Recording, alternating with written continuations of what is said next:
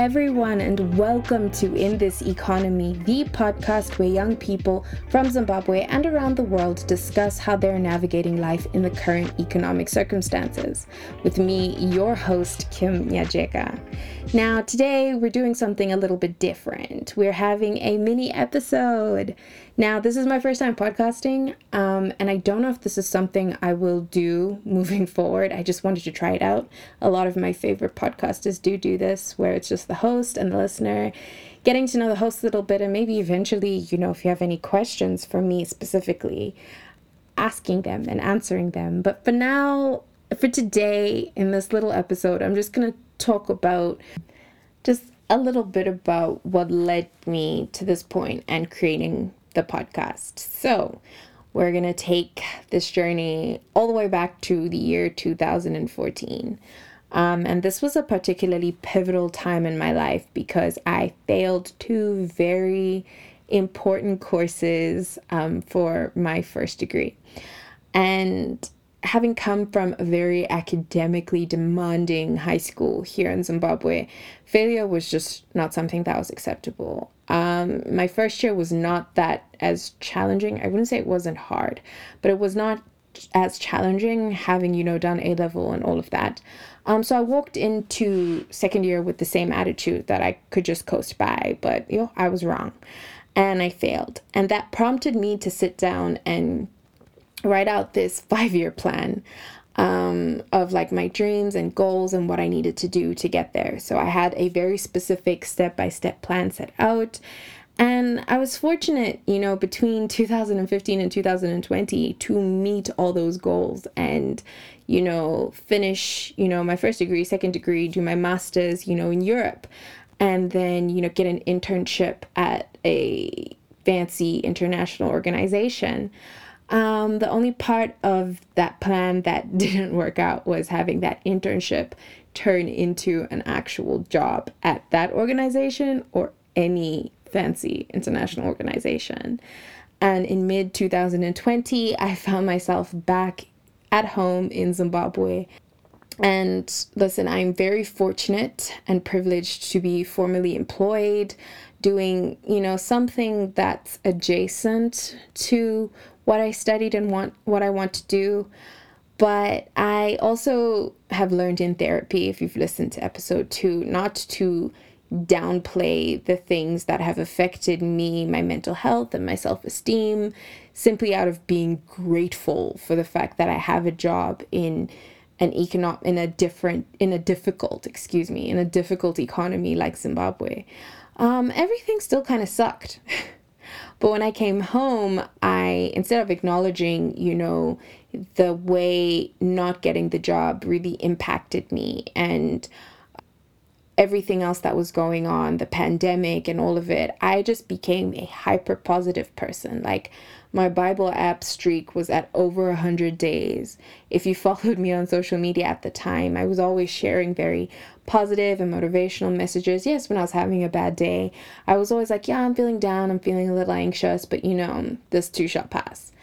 But I wasn't fully acknowledging what I was going through. And when I decided to go into therapy, I was going in to sort of get, affirmation that I wasn't crazy and what I was going through was, pretty normal. But just like me and my guests, delved into during episode 2, you can go to therapy for one thing and end up unpacking or unearthing a bunch of other issues that you didn't know you had. And also, just even before I went into therapy, as soon as I came home, I went back into that mindset, okay, I need another 5-year plan. And as I was, writing this plan down, it was very ambitious, but also it didn't work outside of a university setting. When you're not studying anymore, there's so many other factors like economic, political, and social, and this pandemic as well that we're living in that I had no control over. So in the year that I've been home, not meeting those goals has been very stressful, but I've also just learned to acknowledge that it's not the same. I'm not going through the same things anymore, but I still have them. I still have desires professionally and personally and things that I hope to achieve. And I was seeing and still seeing other people around me achieving them. And I'm wondering how.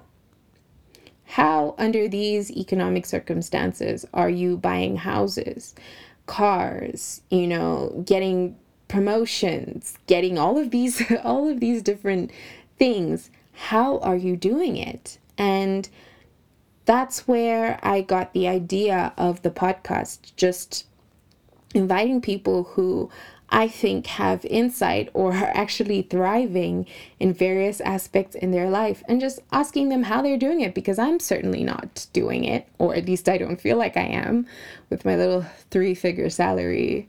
If I wanted to start a company, you know, after I buy my toiletries, most of my salary is gone. So if I needed seed money, where would I get that from, you know? So it's little things like that. And also just to step out of my comfort zone a little bit. When I initially had an idea for the podcast, my guest list was mostly within my circle of friends, and people I talk to on a regular basis. And, you know, the more I thought about it, just the more safe those conversations were. And I liked the predictability, but I really challenged myself to try to reach out to people I don't usually have conversations with, or people that I didn't know. So that was an interesting experience, and definitely outside of what I'm used to or I've never done. And with the podcast as well, you know, I've never really had issues public speaking, but can I tell you, one of the most uncomfortable things that I have had to do every week was post on social media asking people to listen to the content I've created. That is so uncomfortable for me. I would have no problem, you know, sharing my opinions on things on social media, but actually producing something and asking people to engage with it has been so uncomfortable. And as someone who overthinks things all the time, I do my best not to obsess over the statistics or, you know, the listenership, but I have just learned to let go and appreciate any and all engagement that I get. And I'm so thankful for all the support. Every download, every listen literally means everything to me. You have no idea, especially considering that, oh guys, posting is the worst. I try to keep my captions short and sweet, but if you knew the process of drafting and redrafting that I go through to make those little captions and the right emojis and all that stuff, I don't know. It's a lot, but it's been such a good experience, and I'm happy to, you know, just be on this journey with you. And I just hope to continue to create content that you enjoy and can relate to. So yeah, that is a little bit of my story and what led me to starting this podcast in a nutshell.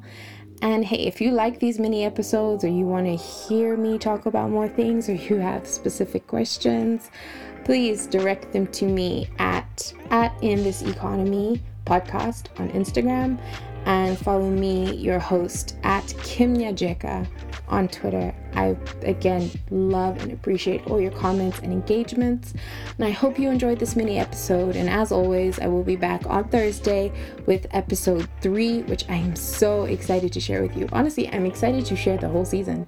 It's gonna be great.